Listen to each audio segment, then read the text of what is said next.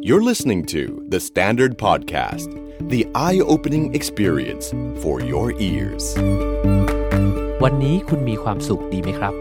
สวัสดีครับ ผมนิ้วกลมสราวุธเฮงสวัสดิ์คุณกำลังฟังความสุขโดยสังเกตพอดแคสต์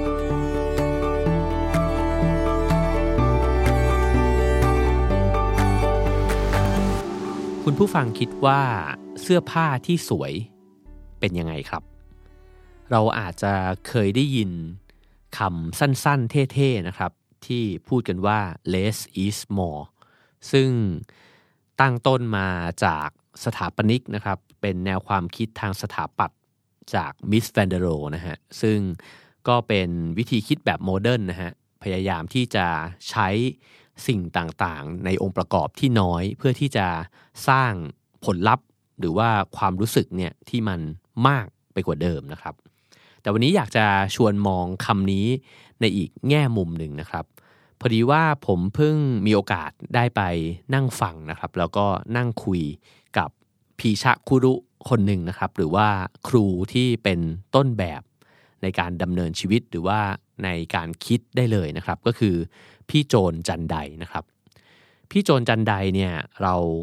น่าจะทราบดีนะครับว่า ก็เป็นคนที่พยายามใช้ชีวิตตามวิถีที่เรียบง่ายมาก ๆนะครับ สิ่งหนึ่งที่เห็นได้ชัดเจนทุกครั้งเวลาที่เจอพี่โจนนะฮะหรือชื่อเล่นของเขาก็คือพี่โจนะฮะไม่ว่าจะตัวจริงหรือว่าผ่านทางสื่อต่างๆเนี่ยก็คือจะเห็นเขาใส่เสื้อผ้าที่ค่อนข้างหมาะสอนะครับ ถ้าเคยอ่านหนังสือที่พี่โจเขียนเนี่ยก็จะทราบว่าหลายครั้งเขาก็ใส่เสื้อที่ ฝรั่งที่มาลงเรียนในคอร์สที่พันๆเนี่ยนะฮะก็คือคอร์สที่พี่โจเปิดสอนเนี่ยเหมือนกับพอจะเดินทางกลับบ้านเขาก็วางทิ้งไว้นะฮะพี่โจก็สามารถที่จะหยิบเอามาใส่ต่อได้ หรือเสื้อผ้าของเขาเองเนี่ยก็จะใส่จนกระทั่งมันเก่าเลยนะครับ ตอนที่ผมนั่งฟังพี่โจพูดบรรยายอยู่เนี่ย ผมก็ยกมือขึ้นถามนะครับว่าช่วยบอกเคล็ดลับสักหน่อยว่ามีวิธีอะไรที่ทำให้ใส่เสื้อ มือสองหรือว่าเสื้อเก่าๆเนี่ยให้มันดูเท่นะครับ พี่โจก็หัวเราะนะครับ แล้วก็บอกว่าความสวยหรือว่าความเท่ของเขาเนี่ยมันอาจจะไม่ค่อยเหมือนคนอื่นๆ สักเท่าไหร่นะฮะเพราะเขาบอกว่าความสวยของเสื้อผ้าสำหรับเขา มันไม่ได้เกิดขึ้นจากการที่มันมาประดับบนตัวเขา แล้วทำให้เขาดูดีขึ้น แต่มันเกิดขึ้นจากการที่เขาได้สวมเสื้อเก่าๆเนี่ย แล้วมันช่วยให้โลก รอบๆตัวเขาเนี่ยมันสวยงามขึ้นต่างหาก เหตุผลง่าย ๆก็คือว่า การที่เราใส่เสื้อผ้าใหม่ ๆนะครับ แล้วก็ซื้อเสื้อผ้าบ่อยๆเนี่ยมันทำให้เราจะต้องใช้ทรัพยากรในการผลิตเสื้อผ้าให้กับเราเนี่ยเยอะมากนะครับในแต่ละปี กลุ่ม Greenpeace เนี่ยเคยทำการเก็บข้อมูลนะครับ แล้วก็บอกว่า มนุษย์เราเนี่ยผลิตเสื้อผ้าออกมาใหม่ในแต่ละปีเนี่ยถึง 80,000 ล้านตัวนะฮะ แล้วก็จำนวนแค่1ส่วน4เท่านั้นที่ถูกทำลาย และในจำนวนนี้เนี่ยมีเพียง 1 ใน 4 เท่านั้นนะครับที่สามารถนำไปรีไซเคิลแล้วก็เอามาทำใหม่ได้นะฮะ ส่วนที่เหลือเนี่ยก็จะถูกนำไปฝังกลบ หรือว่าเผาทำลายนะครับ พอฟังแบบนี้แล้วเนี่ยก็ได้คิดนะครับว่า อันที่จริงปัญหาฝุ่นจิ๋ว PM 2.5เนี่ยในบางส่วนนะครับ มันอาจจะเกิดขึ้นจากเสื้อผ้าที่เราใส่ก็เป็นไปได้นะครับ พอฟังคำตอบของพี่โจเนี่ยมันก็เลยทำให้เห็นความงามในอีกแง่มุมหนึ่งเลยนะฮะว่าสรรพสิ่งที่เราใช้สอยอยู่เนี่ยโดยส่วนใหญ่เรามักจะใช้สอยไปเพื่อบำรุงบำเรอความสุขหรือว่าความสวยงามส่วนตัวของเรานะครับ แต่ว่า เราอาจจะไม่ค่อยได้คิดว่าโลกเนี่ยมันจะสวยงามน้อยลงหรือเปล่า พี่โจยังบอกอีกนะครับว่า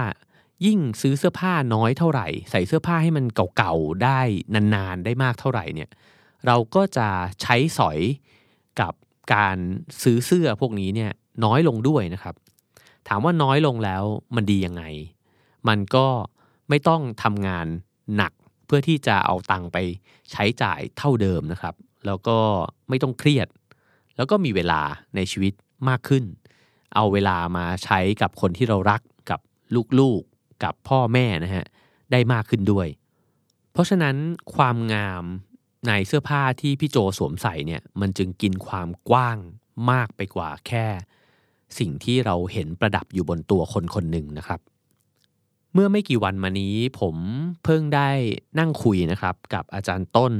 อนุสรติปยานนท์นะครับ ซึ่งเป็นนักเขียนในดวงใจของผมคนหนึ่งนะฮะผมชวนอาจารย์ต้นคุยเรื่องของที่อยู่อาศัย เพราะว่าอาจารย์ต้นเคยสอนสถาปัตย์นะครับ แล้วก็เป็นคนที่ทดลองการอยู่อาศัยเนี่ยหลาย ๆ แบบแล้วก็หลายแห่งมากนะฮะผมถามอาจารย์ต้นว่าการอยู่อาศัยที่ดีเนี่ยมันควรจะเป็นยังไงนะครับ หรือพูดง่าย ๆ คือบ้านที่ดีเนี่ย มันควรจะเป็นยังไง อาจารย์ต้นตอบว่าบ้านที่ดีมันควรจะเป็นบ้านที่เราตื่นขึ้นมาเราไม่รู้สึกแปลกหน้ากับมัน ถามว่าทำยังไงเราถึงจะไม่รู้สึกแปลกหน้า ซึ่งผมคิดว่าจริง ๆ ถ้าเราอยู่บ้านหลังนั้นมาหลายปีมันก็ไม่น่าจะแปลกหน้านะครับ แต่มันมีสิ่งหนึ่งในคำตอบที่ลึกไปกว่านั้น คืออาจารย์ต้นบอกว่า การที่เราจะอยู่ที่ไหนได้ดีเนี่ยเราจะต้องมีความสัมพันธ์กับที่นั่นนะฮะ หรือว่าสิ่งต่างๆ ที่มันวางอยู่ในที่แห่งนั้น แล้วเราจะมีความสัมพันธ์ที่ดีกับบ้านหรือสิ่งของในบ้านได้ยังไงนะฮะอาจารย์ต้นชวนคิดถึงเรื่องหนึ่งครับว่า เป็นไปได้ไหมว่ามันเกี่ยวข้องกับจำนวนของข้าวของที่มันอยู่ในบ้านหรือว่าอยู่ในห้องห้องนั้นด้วยนะครับ เขาบอกว่าถ้าเกิดเรามีข้าวของเนี่ยเต็มไปหมดเลย เช่นเราอาจจะมีจาน หลายสิบใบนะครับ ช้อนซ่อมก็หลายสิบคู่ แก้วกาแฟเราอาจจะเปลี่ยนไปทุกวันเลยนะฮะ อาจจะมีเป็นสิบแก้วเลยก็ได้ หรืออาจจะมีหนังสือหลายร้อยเล่มนะฮะ แต่จำนวนที่มากมายเหล่านั้นเนี่ย สิ่งที่มันเกิดขึ้นก็คือว่าเราไม่สามารถสัมพันธ์กับสิ่งเหล่านั้นได้ทั้งหมด สิ่งที่มันจะเกิดขึ้นตามมาก็คือ มันจะมีสิ่งที่เรามี แต่ไม่เคยได้จับมันเลยครับ อาจจะไม่เคยใช้ ไม่เคยหยิบ หรือกระทั่งไม่เคยเห็นมันอีกเลยก็ได้เมื่อเรานำมันไปใส่ไว้ในตู้เก็บของเหล่านั้นแล้วนะครับ หลายๆ คนอาจจะเป็นรองเท้ากระเป๋ารวมถึงเสื้อผ้าด้วยก็ได้นะฮะทีนี้การที่เรามีข้าวของเครื่องใช้ต่างๆ นานามากมาย แต่เราไม่สัมพันธ์กับมัน มันส่งผลยังไงกับเรา สิ่งที่มันส่งผลก็คือ เราจะรู้สึกว่า เราไม่ผูกพันหรือว่าไม่สนิทกับของชิ้นไหนเลยนะครับ อาจจะมีบ้างแหละบางชิ้นนะฮะที่เราได้เจอได้ใช้มันบ่อยๆนะครับ แต่การที่มันมีเยอะเกินไปเนี่ยก็ทำให้ความผูกพันเนี้ยมันลดน้อยลง การผูกพันกับสิ่งต่างๆ ที่เราใช้เนี่ยมันสร้างให้เกิดคุณค่าขึ้นในของเหล่านั้นนะครับ ผมเนี่ยตอนที่ฟังผมก็นึกถึง แก้วกาแฟของผมที่หยิบมาดื่มทุกเช้านะครับ มันก็จะเป็นแก้วใบโปรดใบเดิมนะครับ แล้วก็มีหลายครั้งเลยในชีวิตนะฮะที่ผมใช้แก้วกาแฟหลายปีมาก แล้วอยู่มาวันหนึ่งมันก็บินแตกหักไปนะครับ ซึ่งทุกครั้งที่มันเกิดเรื่องแบบนั้นขึ้น ผมก็จะรู้สึกเสียดายมาก แล้วก็รู้สึกว่ามันเป็นใบที่เรารักนะครับ อาจารย์ต้นก็บอกว่าสิ่งนี้แหละมันก็เลยเกิด สิ่งที่มันเรียกว่าคินซึงิขึ้นนะฮะนั่นก็คือการซ่อมแซมถ้วยดินเผาทั้งหลายนะครับ เครื่องดินเผาทั้งหลายของประเทศญี่ปุ่นเนี่ยเขาก็เอาสิ่งที่มันแตกหักไปเนี่ยกลับมาประกอบเข้าด้วยกัน โดยที่ยาแนวมันนะฮะส่วนที่มันแตกร้าวเนี่ยด้วยเคลือบทอง มันสะท้อนให้เห็นว่าบาดแผลต่างๆ ที่มันเกิดขึ้นผ่านการเวลาเนี่ยจริง ๆ แล้วมันเป็นเรื่องสวยงาม สิ่งที่มันแตกร้าวไปหักบิ่นไปเนี่ยเมื่อได้รับการตกแต่งแล้ว มันก็สามารถที่จะกลับมาใช้ต่อได้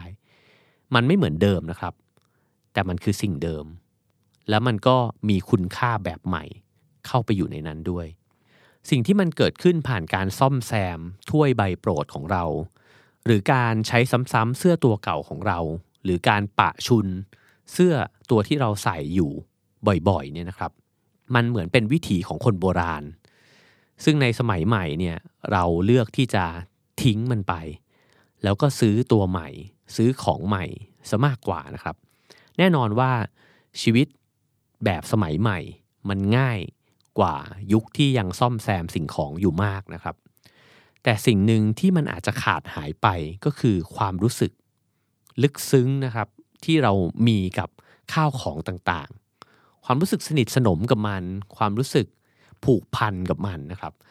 ผมนึกถึงง่าย ๆ ว่าหลาย ๆ คนเนี่ยจะมีตุ๊กตาหรือว่าหมอนข้างที่เรียกกันว่าน้องเน่าใช่ไหมครับ ผมคิดว่าความรู้สึกแบบนี้เนี่ยมันเป็นความรู้สึกที่น่าสนใจมากเลยนะครับ ว่าอะไรที่ทำให้ของที่มันก็เคยเป็นของธรรมดาธรรมดา อาจจะเป็นหมอนใบหนึ่งตุ๊กตาตัวหนึ่งเนี่ย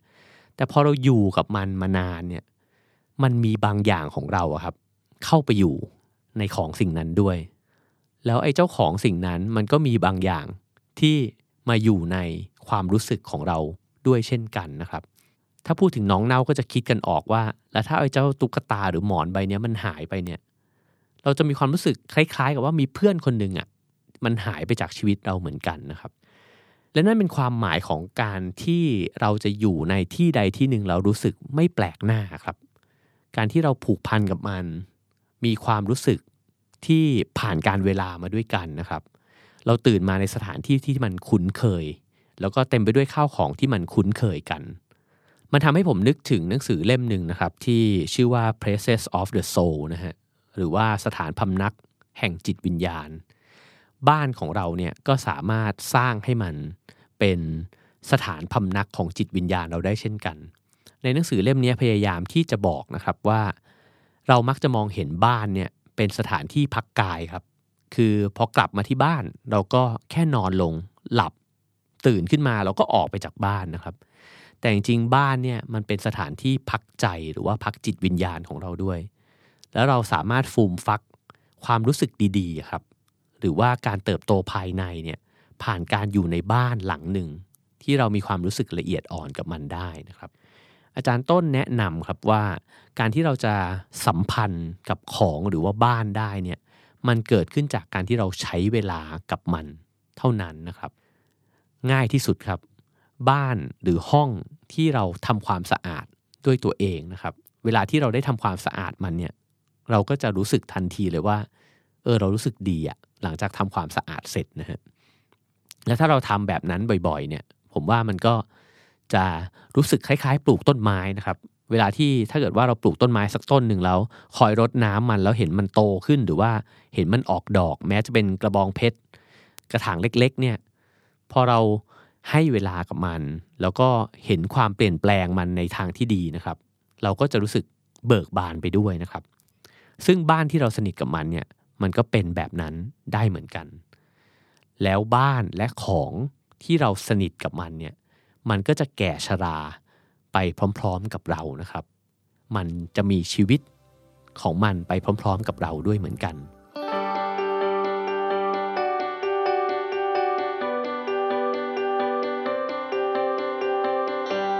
พอมองแบบนี้แล้วเนี่ยมันก็เลยทำให้เห็นนะครับว่าการที่เรามีข้าวของที่เยอะจนเกินไป มันก็คล้ายๆ กับการที่เรามีผู้คนในชีวิตที่มันเยอะซะจนเราไม่สนิทกับใครเลย พอไม่สนิทกับใครเลยเนี่ยแม้จำนวนมันจะเยอะแค่ไหน มันก็ทำให้เรารู้สึกว่างเปล่าอยู่ดีนะครับ เพราะมันไม่มีชิ้นสำคัญ มันไม่มีคนสำคัญนะครับ เป็นไปได้ว่าถ้าเราลองลดจำนวนข้าวของในห้องหรือว่าในบ้านลงนะครับ เหลือสิ่งสำคัญเอาไว้ใช้เวลากับมันนะครับ แล้วก็ผูกสัมพันธ์กับมัน ผมว่ามันก็อาจจะสร้างความรู้สึกบางอย่างนะครับ ที่ มีต่อกันและกันได้พอเล่ามาถึงตรงนี้นะครับก็ทำให้คิดถึงหนังสือเล่มหนึ่งที่เคยอ่านนะครับ ก็คือ Finding Sisu นะฮะของสำนักพิมพ์ Open Books นะฮะซึ่งเขียนโดยคุณ Katja Pantzar นะฮะเป็นหนังสือที่เขียนถึงปรัชญาความสุขของฟินแลนด์นะครับ ในชีวิต ประจำวันของเราในโลกที่เน้นให้เราบริโภคข้าวของเนี่ยเรามักจะมีนิสัยของการซื้อของที่ถูกเข้าบ้านเอาไว้ก่อนนะครับ คือเวลาเห็นของถูกๆเนี่ยเราก็จะหยิบมันหรือว่าเวลามันมีโปรโมชั่นอะไรแบบนี้นะฮะก็จะหยิบมันเข้ามาไว้ก่อนนะครับ ผู้เขียนหนังสือเล่มนี้เนี่ยบอกว่าแนวคิดของฟินแลนด์เนี่ย ชาวฟินทั้งหลายเนี่ยพยายามที่จะเลือกใช้สินค้าคุณภาพสูงนะครับ แล้วก็มีประโยชน์ใช้สอยที่มันคงทนยาวนานเนี่ยมากกว่าที่จะเลือกซื้อของถูก เพราะว่าต้องการที่จะซื้อมาทีเดียว แล้วก็ใช้ได้ยาวนานนะครับ นอกจากนั้นก็มีบางสิ่งนะครับที่คล้ายๆกับสิ่งที่พี่โจนจันไดบอกด้วยนะฮะคือ การที่จะเลือกซื้อข้าวของเนี่ยเขาก็ยังมีการคิดถึงกระบวนการผลิตที่ยั่งยืนนะครับ คิดถึงหลักจริยธรรมต่างๆนะครับ ก็พูดง่ายๆนะครับว่าถ้าเกิดว่าบริษัทนั้นเนี่ยไม่มีคุณธรรมในการทำธุรกิจ อาจจะโกงคอร์รัปชันหรือว่ามีการใช้แรงงานเด็กอะไรแบบนี้เนี่ยก็จะไม่ถูกสนับสนุนโดยผู้บริโภคด้วยเหมือนกัน เขาบอกว่าที่ฟินแลนด์เนี่ย จะมีวันวันหนึ่งนะฮะที่เขาเรียกว่า cleaning day หรือว่าวันทำความสะอาดนะครับ แต่ว่าไม่ได้ออกมาทำความสะอาดอะไรกัน แต่จะเป็นวันที่มีปีละสองครั้ง โดยที่จะจัดตลาดมือสองกลางแจ้งเนี่ยขนาดใหญ่เลยนะครับ แล้วผู้คนก็จะเอาข้าวของเครื่องประดับต่างๆ ของแต่งบ้านเสื้อผ้าจานชามช้อนซ่อมของเล่นหนังสือเนี่ยนะฮะเอามาวางขายกัน เพื่อที่จะให้ ผู้คนมาช้อปปิ้งของมือสองกันนะครับเขาบอกว่าเออจริง ๆ มันก็เป็นเศรษฐกิจแบ่งปันหรือว่า sharing economy เหมือนกันนะฮะการที่จะขายข้าวของมือสองแบบนี้ได้นะครับ ก็เกิดขึ้นบนพื้นฐานของแนวความคิดว่าไม่จะเป็นจะต้องใช้ของใหม่ หรือว่าของหรูหราตลอดเวลา แต่เห็นคุณค่าของการที่ไม่ต้องใช้ของที่จะต้องเปลืองทรัพยากรโลกนะฮะแล้วก็รู้สึกว่าของเก่าของคนอื่นเนี่ย ก็เอามาเป็นของใหม่ของเราได้อย่างน่ารักอยู่นะฮะ ซึ่งจริงแล้วชาวสแกนดิเนเวียเนี่ยก็มักจะมีความคิดทำนองนี้นะครับ คือไม่ได้ใช้ข้าวของเพื่อที่จะว่าง่าย ๆ คืออวดรวยหรือว่าใช้ข้าวของเพื่อที่จะบอกคนอื่นว่า เออ ฉันเจ๋งหรือว่าดูดีนะครับ ในทางตรงกันข้ามเนี่ยเขากับเชิดชู การใช้ของที่มันดูถ่อมตัวซะมากกว่าด้วยนะฮะ ทีนี้พอได้ใช้ของให้คุ้ม ไม่ต้องใช้ของแพงเพื่อที่จะอวดใครนะครับ มันก็คล้ายๆกับที่พี่โจนจันไดบอกไว้ว่า เราก็ไม่ต้องไปขยันจนเกินเหตุ หรือว่าพยายามที่จะหาเงินมาเพื่อซื้อสิ่งเหล่านั้นนะครับ สิ่งที่เกิดขึ้นก็คือ เราจะเหลือเวลามากขึ้น เวลาที่เหลือเนี่ยสามารถที่จะเอาไป ใช้สร้างประสบการณ์ให้เกิดขึ้นในชีวิตได้นะครับ แล้วจริงๆมันก็มีงานวิจัยมากมายที่ออกมานะครับว่าสิ่งของเนี่ยสร้างความสุขให้กับเราได้แค่ชั่วครั้งชั่วคราวนะครับ คือเราอาจจะกรีดมันมากหรือว่า เรามีความสุขมากตอนที่ได้หยิบมันกลับบ้านมา แต่แล้วพอเราได้ใส่รองเท้าคู่นั้นอีกครั้ง พอเราได้สวมเสื้อตัวนั้นอีกครั้ง หรือว่าใช้จานใบนั้นอีกครั้งเนี่ย มันก็อาจจะไม่ได้มีความสุขเท่าครั้งแรกอีกแล้วนะครับ แต่การที่เอาชีวิตไปผ่านประสบการณ์เนี่ยมันจะให้ความสุขที่ยาวนานกว่า ผมคิดว่าเวลาที่มีมากขึ้นเนี่ยมันเกี่ยวพันมาก ๆนะครับ กับความสุขที่ลึกซึ้งในชีวิตของเรา ไม่ว่าจะเป็นการใช้เวลากับข้าวของที่น้อยลง อย่างที่ได้พูดคุยกับอาจารย์ต้นนะครับ หรือว่าเวลา ที่ได้ใช้กับคนใกล้ชิดอย่างที่พี่โจนจันไดบอกนะครับ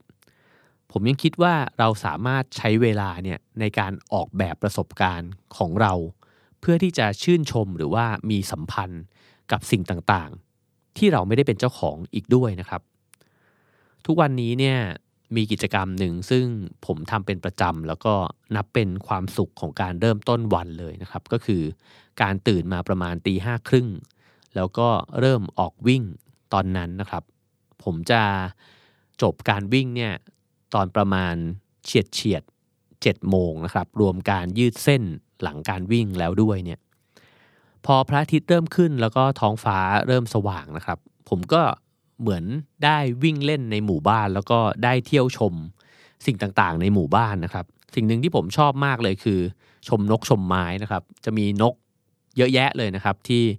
บินมาออกหากินตอนเช้า ผมจะได้ยินเสียงของนกหลายชนิดมากๆ แล้วก็ได้เห็นต้นไม้ของเพื่อนบ้านในหมู่บ้านครับว่าแต่ละฤดูกาลเนี่ยมันก็เปลี่ยนสี เปลี่ยนดอกเปลี่ยนลักษณะของมันไปนะครับ บางต้นที่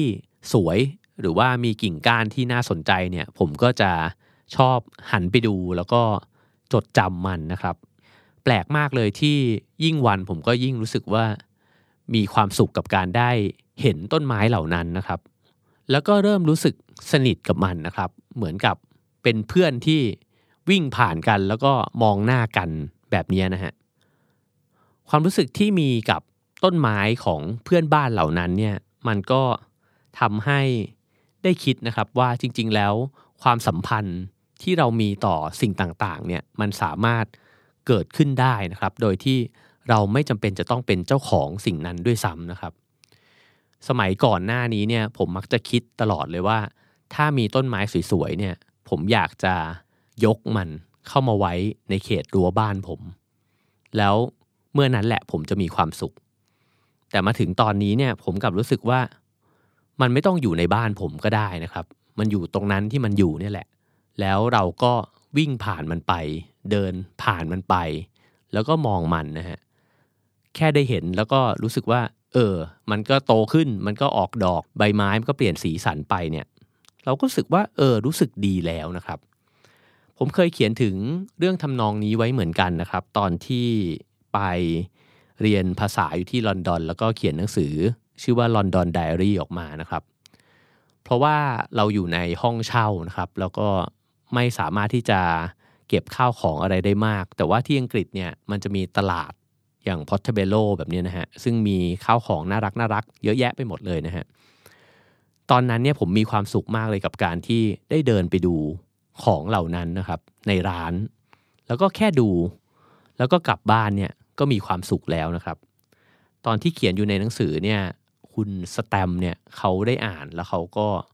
เอาไปแต่งเพลงเพลงหนึ่งนะครับ ชื่อเพลงบ้านเล็กนะครับ ซึ่งเนื้อเพลงเนี่ยก็บอกว่า บ้านนี้มันเล็กเกินไปนะครับ อาจจะไม่พอที่จะให้เธอได้เข้ามาอยู่ด้วยกัน แต่ว่าแค่ได้เห็นก็มีความสุขแล้วนะครับ ผมคิดว่าหลายๆ สิ่งในชีวิตมันก็อาจจะเป็นแบบนั้นนะครับ เราอาจจะไม่ต้องเป็นเจ้าของ หรือว่าเขาไม่ต้องมาอยู่กับเรา มาอยู่ในอาณาเขตของเรานะครับ หรือว่าข้าวของทั้งหลาย ธรรมชาติ สัตว์ ต้นไม้นะฮะ ไม่จำเป็นเลยที่เราจะต้องเป็นเจ้าของนะครับ แต่ว่าเรามีสัมพันธ์ที่ดีต่อกันได้ แล้วดีไม่ดี เราก็สนิทกันได้ โดยที่ไม่ต้องอยู่ด้วยกันก็ได้นะครับ ความรู้สึกทำนองนี้เนี่ยมันทำให้ผมคิดถึงคำตอบของพี่โจนจันไดนะครับว่าทำไมเขาถึงคิดว่าการใส่เสื้อมอมอซอซอเก่าๆแบบนั้นเนี่ยมันสวย ความสวยแบบนั้นมันคือความงามนะครับ และความงามที่พี่โจตอบเนี่ยมันคือการตอบออกมาจากพื้นฐานความคิดโดยที่ไม่ได้เอาตัวเองเนี่ยเป็นศูนย์กลางจักรวาล มันไม่ได้หมายความว่ามันสวยเพราะมันทำให้เราดูมีสง่าราศีขึ้น แต่มันสวยเพราะว่ามันทำให้โลกแวดล้อมเนี่ยมันดีขึ้นนะครับ เพราะฉะนั้นเวลาที่เราไม่ได้เอาตัวเองเป็นศูนย์กลางแล้วเนี่ยเรากับเปิดตัวเองออกนะครับ แล้วเชื่อมโยงกับโลกข้างนอก กับคนอื่นๆ กับสิ่งอื่นนะครับ โดยที่เราไม่ได้ขีดเส้นว่า นี่คือฉันนี่คืออาณาเขตของฉันนะครับ แล้วเราก็เลยไม่จำเป็นจะต้องครอบครองสิ่งเหล่านั้นเลย เพื่อจะมีความสุข แต่เรามีความสุขที่ได้สัมพันธ์กับสิ่งเหล่านั้นแทน เคยมีคำพูดนะครับที่บอกว่า ถ้าคุณไม่อยากได้อะไรเลย คุณจะได้ทุกสิ่ง พอเติบโตขึ้นนะครับ ผมก็ค่อยๆเข้าใจ คำพูดนี้มากขึ้นนะครับ ความสำคัญเนี่ยมันอาจจะไม่ได้อยู่ที่การได้เป็นเจ้าของ แต่อยู่ที่ความรู้สึกดีในใจเราที่มีต่อสิ่งต่างๆ รอบๆตัวมากกว่านะครับ และนั่นอาจจะเป็นความงามที่แท้จริง และชีวิตที่มีความงามก็คือชีวิตที่มีความสุข ขอให้ทุกคนมีความสุขครับ The Standard Podcast. Eye opening for your ears.